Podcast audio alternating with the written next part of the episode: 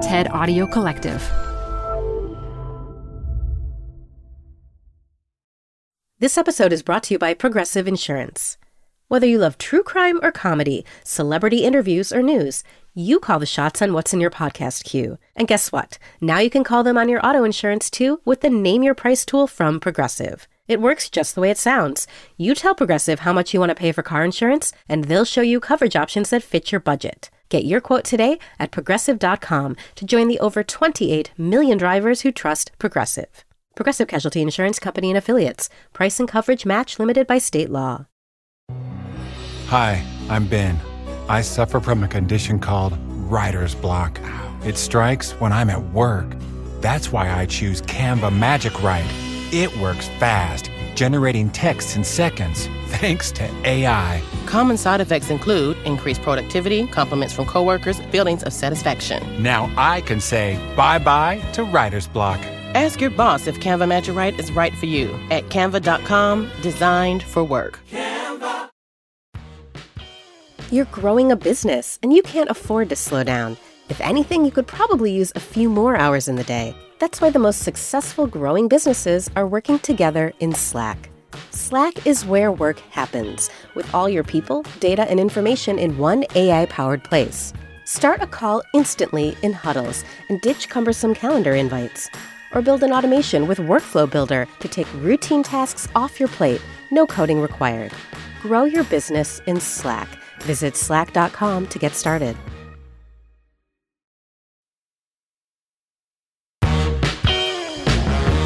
Hey everyone, it's Adam Grant. Welcome back to Rethinking, my podcast on the science of what makes us tick. I'm an organizational psychologist, and I'm taking you inside the minds of fascinating people to explore new thoughts and new ways of thinking. I'm excited to bring you one of my favorite conversations I've had this year. It happened at the World Economic Forum in Davos, when a government minister, a global CEO, a policy leader, and a social entrepreneur all walked in for a panel I was hosting on shortening the work week. Get ready to learn from Hilary Cottam, Jonas Prising, Anne Marie Slaughter, and Ohood Al-Roumi. They've all played major roles in rethinking and reshaping how we spend our time. Welcome, everyone. I am thrilled to welcome you all to the four day week discussion, which I'm very glad we're having on a Wednesday instead of a Friday, because then maybe no one would have shown up. I'm Adam Grant. I'm an organizational psychologist and author, and I've been fascinated by this question of why do we work the amount that we do for a long time? I study work for a living, but I don't think it should necessarily define us. And it was about a century ago that Henry Ford, not exactly known for his enlightened views on management and taking care of humans, reduced the work week from six days to five because he found that people were more productive, morale went up, there was more loyalty, there was lower turnover. And he said it was good for business. And then we could start to wonder well, why are we now stuck on five days? Was that ordained from on high? Or is this, in fact, a human invention that deserves to be rethought? A lot of organizations around the world are rethinking the work week right now. You've seen the trials by the Icelandic government, by Microsoft Japan. There's a New Zealand insurance company that's been doing it for years. And the data are really encouraging so far. It's still early, but for the most part, performance has either gone up or stayed the same. And people end up having more time to live their lives. And if there is a silver lining of COVID, it has to be that we rethink our priorities, right? That we may decide we don't want our jobs to be the center of our lives and we want to plan work around life as opposed to vice versa, which too many of us, particularly in the West, have done for too long. So, the purpose of the panel today is to talk about is the four day week actually viable? If so, what should it look like? And how do we make it happen? Because I have met some people in Davos who do not think we should even work as few as six days. So, I think we have, we have some minds to change.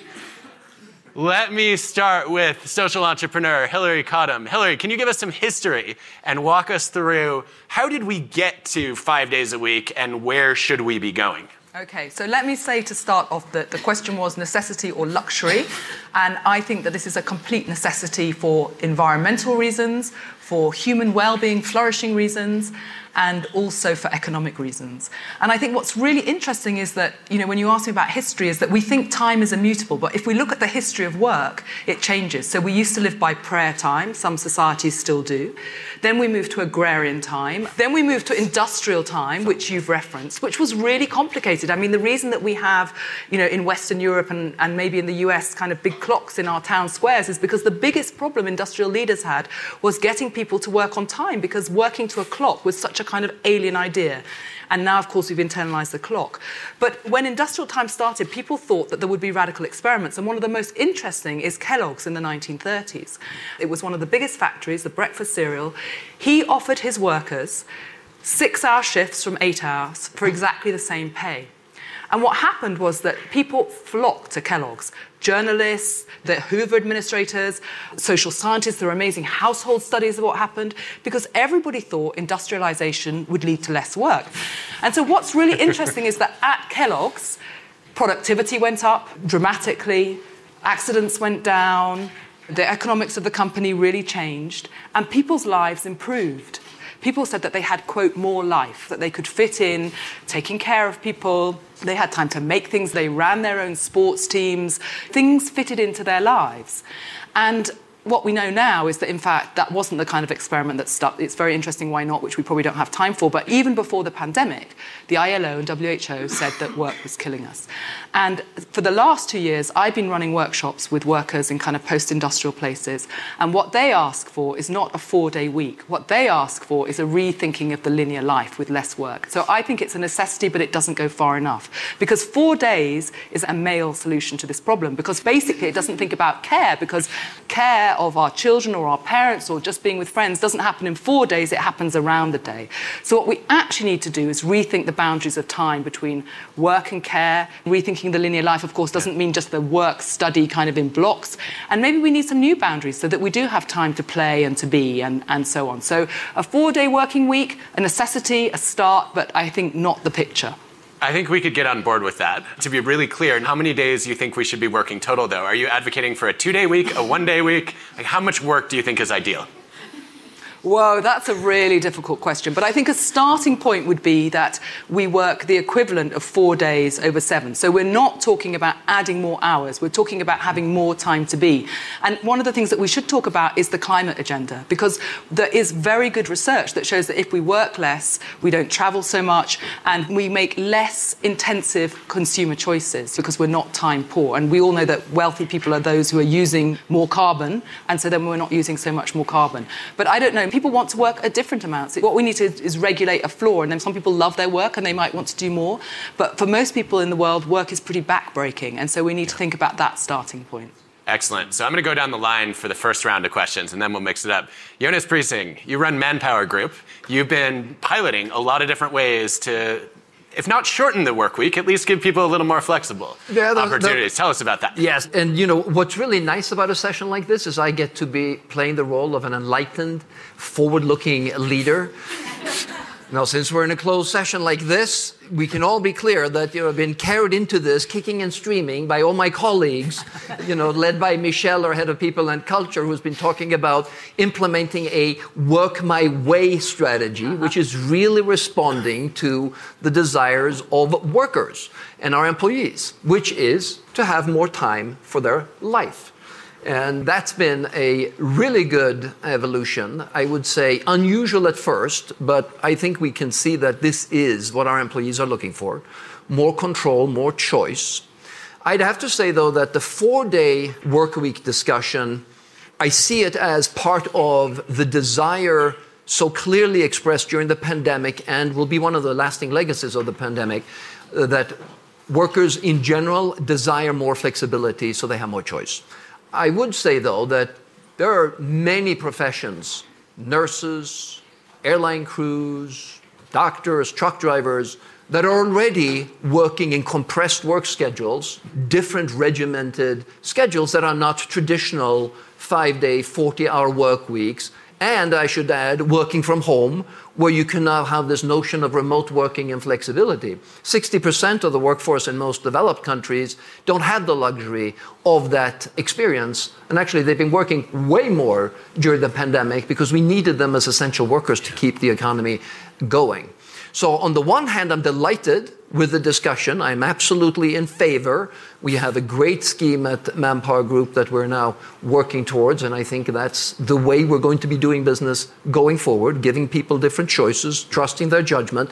It's not necessarily an individual choice, though because being in a company is a team sport. So teams will have to decide how best to engage and when to be together, when not, for what purpose. No point in coming in the office to have a Zoom call, but you want to have time to collaborate.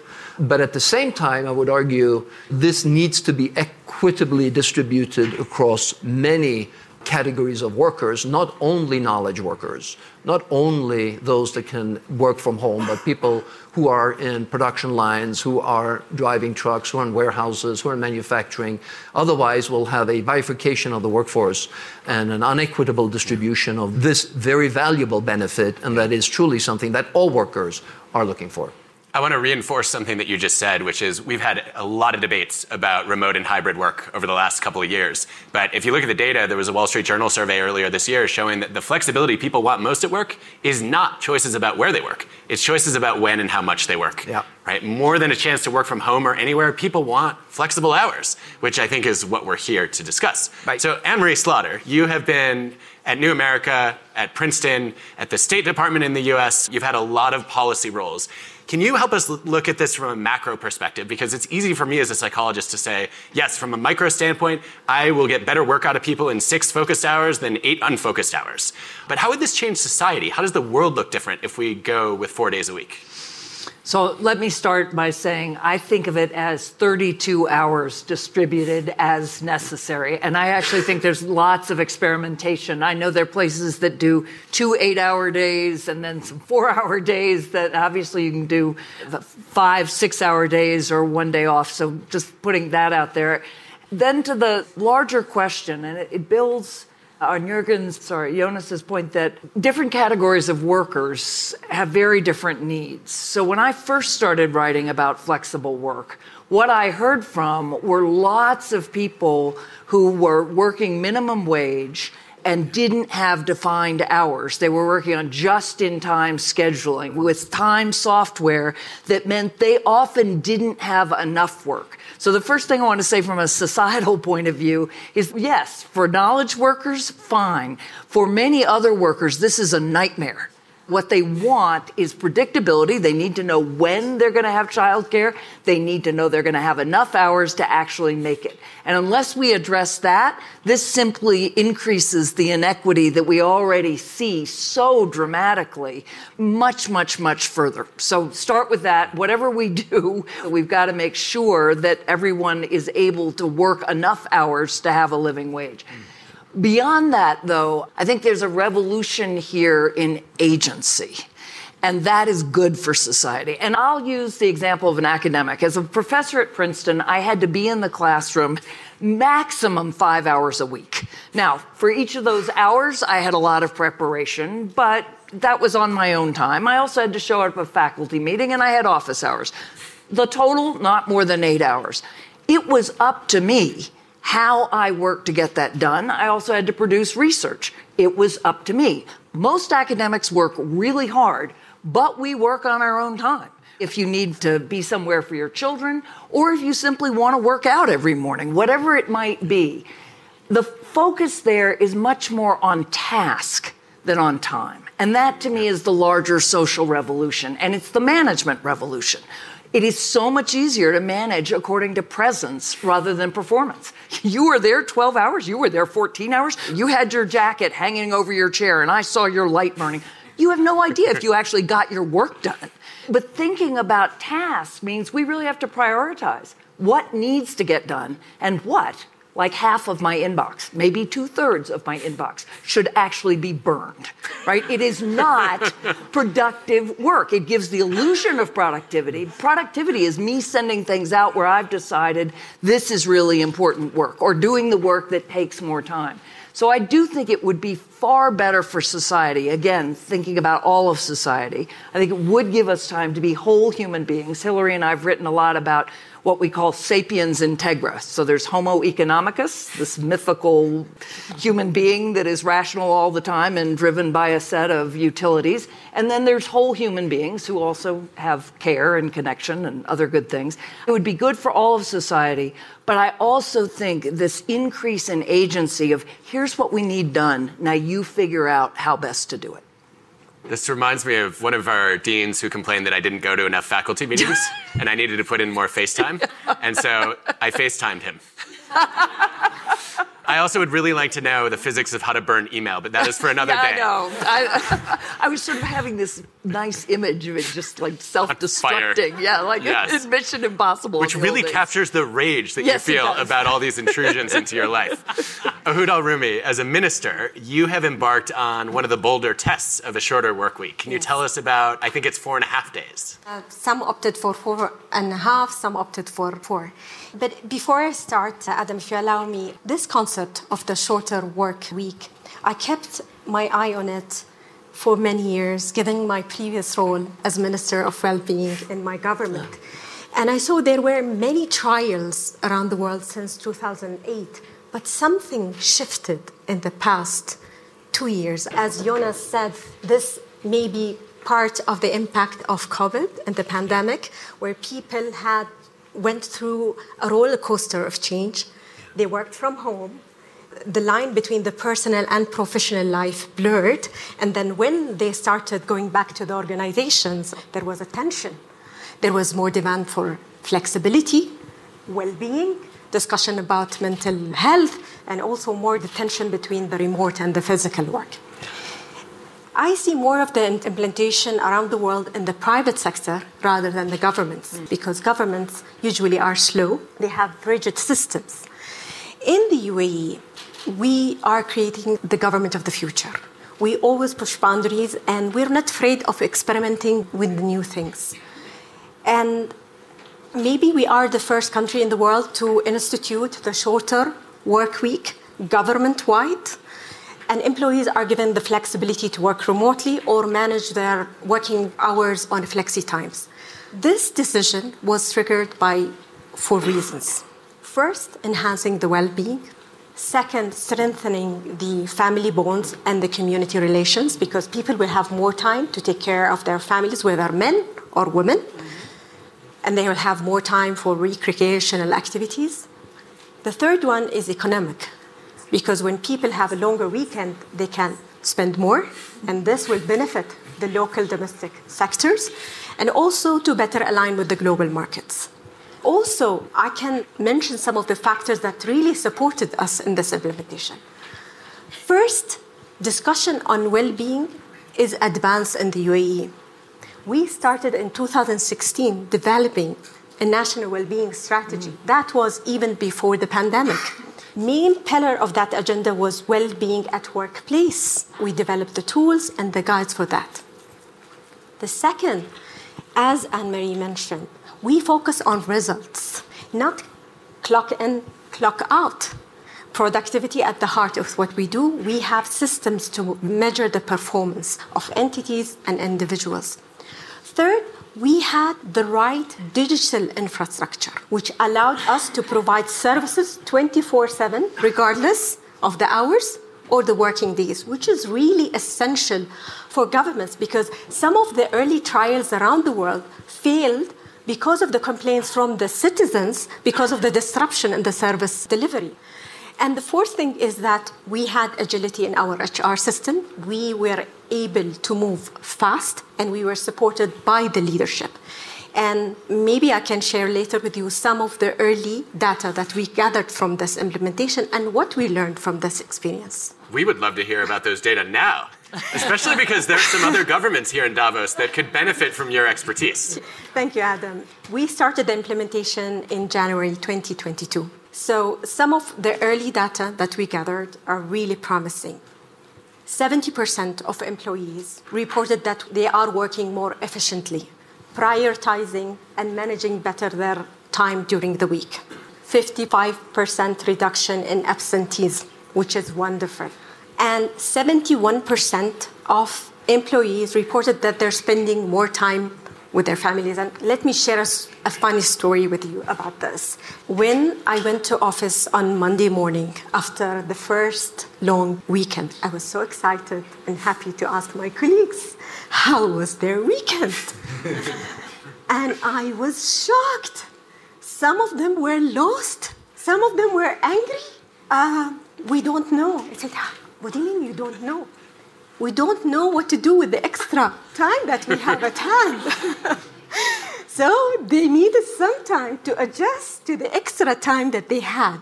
And now they're spending more time with their families.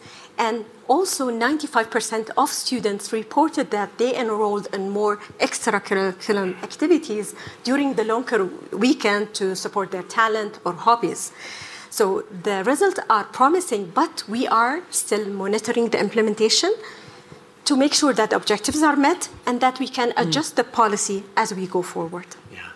It reminds me a little bit of, of something that happened in Brazil not long ago at SEMCO, where there was an observation that people, by the time they get to retirement age, are often not mentally or physically able to take full advantage of it. Yeah. And so they started a retire a little program where you could buy back a day of your week. And they expected that it was going to be people in their 50s doing it, most popular among people in their 20s and 30s. Hey, Rethinking listeners, we're supported by our friends at Working Smarter, a new podcast from Dropbox exploring the exciting potential of AI in the workplace. Working Smarter talks with founders, researchers, and engineers about the things they're building and the problems they're solving with the help of the latest AI tools. Tools that can save them time, improve collaboration, and create more space for the work that matters most. On Working Smarter, hear practical discussions about what AI can do so that you can work smarter too. Listen to Working Smarter on Apple Podcasts, Spotify, or wherever you get your podcasts. Or visit workingsmarter.ai. Welcome to the Canva guided meditation for stress at work. Impending deadline? Generate Canva presentations in seconds. So fast. Brainstorm got too big? Summarize with AI in a click. click, click. Writer's block. Release with Canva Magic Write. Magical. Stress less and save time at canva.com. Designed for work. Canva. So, we have heard, I think, a very strong case for the well being, family, climate, economic benefits of shortening the work week. I'd just love to get a sense of the room and the panel. So let's start with one question, which is Can you just hold up the number of days per week that you currently work? I'm a hypocrite, but okay. okay. I'm seeing a lot of six and sevens out there. Two hands would be the clue. And then, how many days ideally would you be working? Yeah, what I want. I mean, I could work four to five. Yeah, of course it can be flexible. You can go like this if that helps you. Jazz hands. All right, so I think the majority, both of the panel and of the room, is working a lot and wants to be working less, even if they love their work. Yeah. So, what are the obstacles to moving toward that world, and how do we overcome the resistance? I'm going to open this up. Where do we go next? And I will cold call if I have to, but I know you all have thoughts. No, no, go ahead. Go no, you go. well, I was just going to say that I think that what Somebody said is, is, really interesting that we do have to kind of relearn how to use disposable time. And we did see this in the pandemic. We saw people beginning to take up knitting or baking, and we began to kind of use our leisure time in different ways. But I also wanted to come back to a point that both of you made, which is that I read this analysis recently that actually Keynes was right, that over our lifetime we do work 15 hour weeks. It's just that, as you said, we have it all at the end of our lives. And one of the most interesting experiments that I've seen is in Scotland, where in the state, with very difficult work like a grave digger or a rubbish collector, you can only apply for those jobs when you're young. And then when you're a bit older, you do slightly easier work, and then at the end, you become kind of a community worker, a janitor.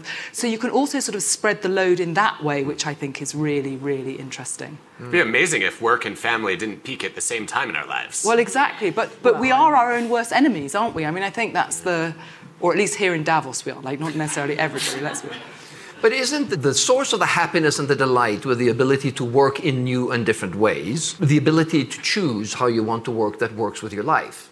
And different people have different circumstances. So, for some people, the formal extra day may give them a lot of disposable time that they can do other stuff in, and they'll be delighted with that. Whereas other people may say, uh, dropping off kids at bus, priority number one. If I can work my way around that, I'm delighted.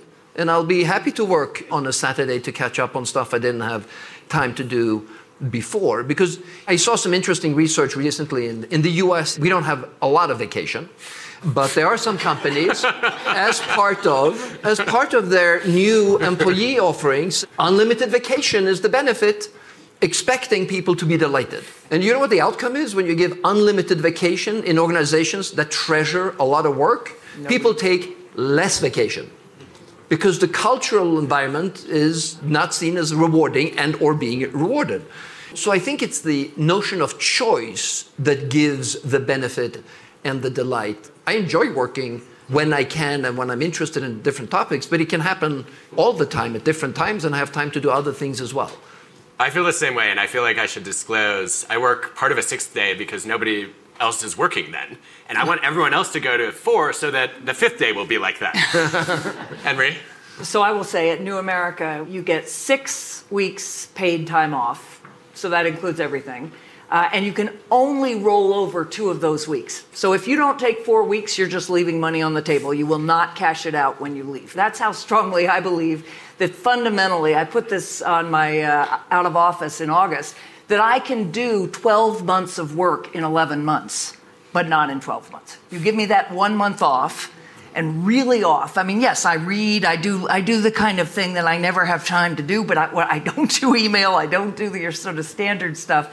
And that recharges you. Mm-hmm. You need that for your productivity, your creativity, all of that. So I, I, actually think even in the United States, we desperately need to change that. But it does come down also to what we value in how people spend their time. So in the Atlantic article I wrote a decade ago, I pointed out that if you had a man in your office who got up at four to train for a marathon, and then came into the office and worked a regular day, he would just be, wow, you know, look at that discipline. That's really something. Very much impressed.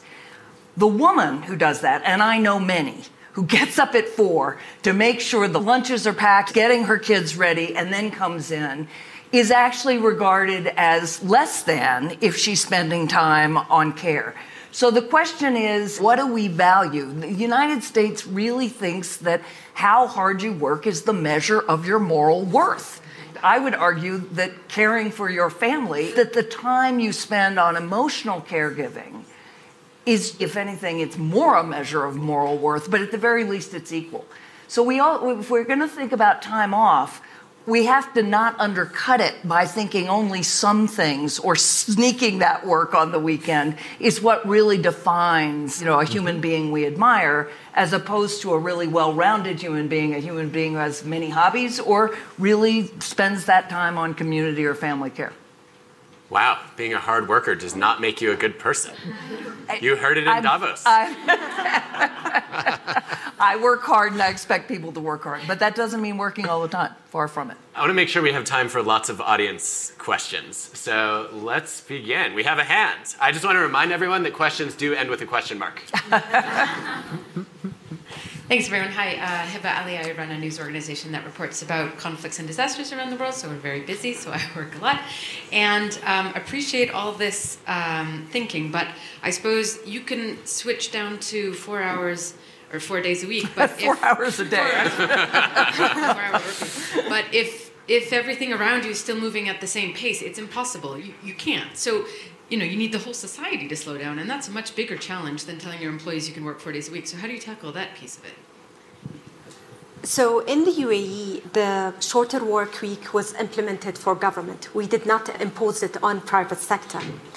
What happened, interestingly, that 50% of the private companies followed the decision. Hmm. And even some of the global companies who have offices in the UAE took that practice and applied it in their offices mm. across the world. Mm. So I agree with you. There should be a coordinated effort from the private sector, public sector, to make it easy for people to adapt, whether they have children in school or they're working in the private sector or the public sector. So this is also a lesson learned from the UAE. I wonder if that would work in reverse. if, a, if a bunch of private companies start it, will governments follow? I think we have we have a bunch of hands. Uh, right over there, please. Thanks very much. Um, I'm John Neill. I'm chairman of Unipart Group. So, you know, we all kind of like the idea of working less hours and being more flexible, but there's an economic cost to it. So, if you just ask people, would you like to work less? Yeah, sure, I would. But would you like to pay the consequence of that? And then a more controversial question is if we asked you to work more hours, but you get these benefits, more money that can be spent by the state on providing benefits for people, what would be the answer? And that's the question I'm really asking for the views of the panel on. And I realize it's a little uh, counterintuitive in an environment where we all like the idea of working less and working more flexibly. Yeah. What you're getting at is the drive for productivity. Assumed in all of this is what Anne Marie said is 12 months of work done in 11 or 10 or whatever it is. Because by the same token, if you think back 100 years, we were working 70 to 80 hours yes. a week, and productivity then took off because we were applying new technologies and our output increased. So we created prosperity through growth, but not by working more hours. We actually reduced the hours almost by half, and our capacity to produce wealth doubled or more than doubled many, many times over. And I think the premise of this discussion is, you know, with the help of technology and different ways of working, we are going to be able to create prosperity, but not by working more hours, but by increasing productivity in the way that we interact with innovation and technology. So I think that's sort of the starting promise because I think everyone agrees you can't lower productivity. Productivity needs to continue to grow. The great example of how quickly we can switch on stuff that we never thought we could you know, remote working yeah, and technologies. It's not as if all the companies suddenly bought Zoom in one week. You know, we all had the technologies, but we used them infrequently and poorly, you know, working our normal lives. And then suddenly one day we couldn't go to the office. And the very same technology suddenly was the lifeline that saved all of our businesses and we could continue operating in, in new ways. So the shift, when forced, can actually be dramatic and can be very, very quick as well. Can I add to this? I mean, I think you know it is true that all the experiments show within reason that if you work less, you are more productive. So we do reject the premise, I think, of your question. But the other thing is, I think what's really important is how expensive this overwork is. So this is why the ILO and, and WHO, their data shows that work is killing us because if you work too much, you have you know societies are dealing with a massive mental health crisis. They're dealing with all kinds of chronic disease crises because we're not kind of, you know, out and about and walking, so we're kind of suffering from different chronic conditions. So there's, there's a huge amount of, particularly state expenditure, that is actually addressing too much work. Because you know unfortunately the kind of work that is too much is not represented in this room because we are all kind of knowledge workers and leaders and so on. But for most people this is a kind of huge issue. And then the other thing you know one of the biggest differentiators in what happens to our children is does anybody have time to help them with their homework? Yeah so if you have two parents working, you know, as all the families that I work in in the kind of work I do, really, really long hours, they don't have time for that. It's a massive marker of inequality that is then marking the next generation. And we have to think about this as sustainable over generations. We have a question in the front, and while the microphone is on its way, this is a good time to say that WEF actually has a framework on what good work looks like. And if you take a look here, I would just highlight a couple of things on here. Obviously, inclusion's there. Flexibility is huge but we're also talking about health and well being being part of the responsibility of an employer. And I think that that has come on the radar in a big way in the last few years. And the cost of burnout for cardiovascular disease, for depression and anxiety, and a whole host of other psychological and physical conditions, I would estimate far outweighs the benefit of whatever extra hours we are putting in. Thank you. Mina Al-Oraibi. I'm the editor-in-chief of a newspaper called The National. It's a 24-hour media outlet. So like Heba, I think about, this is wonderful, but we have to cover the shifts. So one of the things, I had two-pronged question. One is that we could give people four-day weeks and reduce the hours they're working, but we'd have to find people who are equally skilled because it would have to be shift system. And at a time when we're looking at a real search for talent, how are we going to find that given the crunch that we're in and the expectations post-COVID? And in addition to that, not working would include not reading email. Is that possible for the majority of people who are not leaders who can actually delegate down? can you switch off and is reading your email and keeping your eye on work and what's happening still considered work because i think even understanding what work means changes from person to person. Um, but I'd really focus on the on the having the talent because you think again about doctors. We don't have enough doctors to do really drastic surgeries. If they start taking more time off, that has a real impact. I mean, I challenge your doctor point. In the British Health Service, we don't have enough professionals. We just can't train or steal enough people from other countries to keep our health systems going.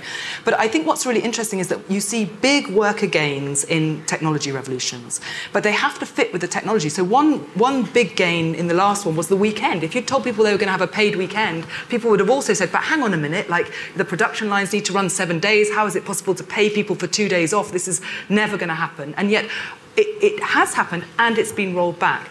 And what's interesting about digital technologies is it's asynchronous. So we should be able to think about how we kind of dovetail in new ways. And we just haven't. I don't think we've imagined it enough you know, when I run my workshops, people they, they reach for this, and then if they're kind of lawyers or they're design clients or they're journalists, they say, but hang on a minute, you know, this person expects always to see the same person, or so part of it is normative. There may be some professions, which is why I think we need to think about the non-linear life. Like you may do your job, Mina, for like 10 years, and then you may need to kind of think about doing something else because it's simply unsustainable to kind of, you know, be brilliant in this way for that long. I want to say one other thing is I think that this is not an individual thing, this is a social thing. Like we need society that give people time to rest, to retrain. So it's not about, you know, rewarding the individual. We have to think about how we, we change the norms, which is why I think your work is so interesting because, you know, you've been doing it at the state level to kind of say, you don't have to do this, but this is the new norm. And I think that's very interesting. I'll just add one quick point to this, which is I also wonder if we need new models for shift work, since a lot of people in this room are thinking about that. Yes. My, I invested in a startup recently called A Team that's trying to reimagine how we organize our work lives. And they've taken the builder economy and said, look, if you're a software engineer or a designer, uh, you can team up with the people that you most want to work with and then you can work on projects together and these projects come out and you can rent your skills out to the highest bidder or the most noble purpose as opposed to working for one company I wonder why we aren't doing that in, in more kinds of work, right? This is what, um, what Uber drivers do. You don't have assigned shifts, you have tasks that need to be done, and then there's a, a, pool of people who are available to take those. What if all of our jobs were organized like that? We wouldn't have jobs, I guess, but we would have projects and we would have a lot of exactly. flexibility around exactly. them. Exactly. And I would push all even further job shares. You know, I yes. remember yep. at the National Security Council at one point, two young mothers, both with you know relatively very young children, they would have been very happy to share the job so that somebody was on because yes, it's the National Security Council. No, no, no, we can't do that. They would take half money. They didn't need. They had you know leave of various kinds. There are all sorts of ways you can mm. think creatively about how to cover what needs to be covered. Yeah. And on email, I was looking. I was looking for my phone to see if I have it on my Kindle, but I just bought, bought a book on the world without email. Email is killing us, right? I mean, there's just no way we need to know what is happening all the time and respond all the time. So I actually think that's a separate conversation and a separate reform that we will be going through. I'm going to email you about it later. Yeah, no, no, no. Other questions from the room? Right up here, please. Thank you. Hi, uh, Henry, based in Manila. I run an education company there but I'm also half French, and uh, we, we, we did implement a 35-hour working week. Um, and I was just curious what your thoughts were, A, on that experiment, and B, on the role of government legislation. Because uh, the theory in the time in France was, if you wait for people to come up with it, if you wait for companies to legislate, it's going to take too long. We're just going to impose it on everyone else. And obviously, lots of backlash, but it pushed through. So I'm very curious what your thoughts are on legislation in general and in the French example, if you have any thoughts. Thank you. That's a great example of a change that wasn't driven by productivity improvements, but a societal desire to work less, with the theory that if you take 40 weeks to 35, lots more jobs will be created, and the 8% unemployment rate at the time in France is going to come down. None of that happened. No, that happen. What happened was that everybody continued to work exactly the same amount of hours. Because you're in France, though, Frenchmen have eight weeks of vacation. So not more people got into the workforce, no more jobs were created, but people have difficulties, frankly, in France to manage schedules that are overlapping. We have a lot of frontline people that are three or four people in the office. There's a lot of coordination between who's on vacation and who is not, so as not to break the 35 hour work rule and giving everybody the legislated time off. So as far as the intention was concerned, it is considered to, to be an abject failure, actually. wow. So, Ohood, tell us how we can make this a success. can you fix France for us? Uh, I'll, I'll talk about the UAE. so, um, you know, Adam, I see the uh, four day work week as part of a bigger fundamental changes that we are witnessing in workplace. Yeah. And this change is unavoidable, fast paced, and continuous. And I think the governments can play a role in being the role model and championing the changes in workplace. Because I think the pandemic and the disruption caused by the pandemic is giving us golden opportunity to reimagine the legislations, the redesign the work that was invented 100 years ago and have more agile and flexible systems. In the UAE, we mandated on the government. We did not mandate it on the private sector. But then the private sector, when they saw the government leading, they opted to implement it in the private sector, and not just in the UAE, but in the world. Entities, they need data, they need numbers. So we need to do a lot of assessment and publish numbers to convince also leaders, whether in the public sector or private sector, to adopt the, the new norm. There is no U-turn.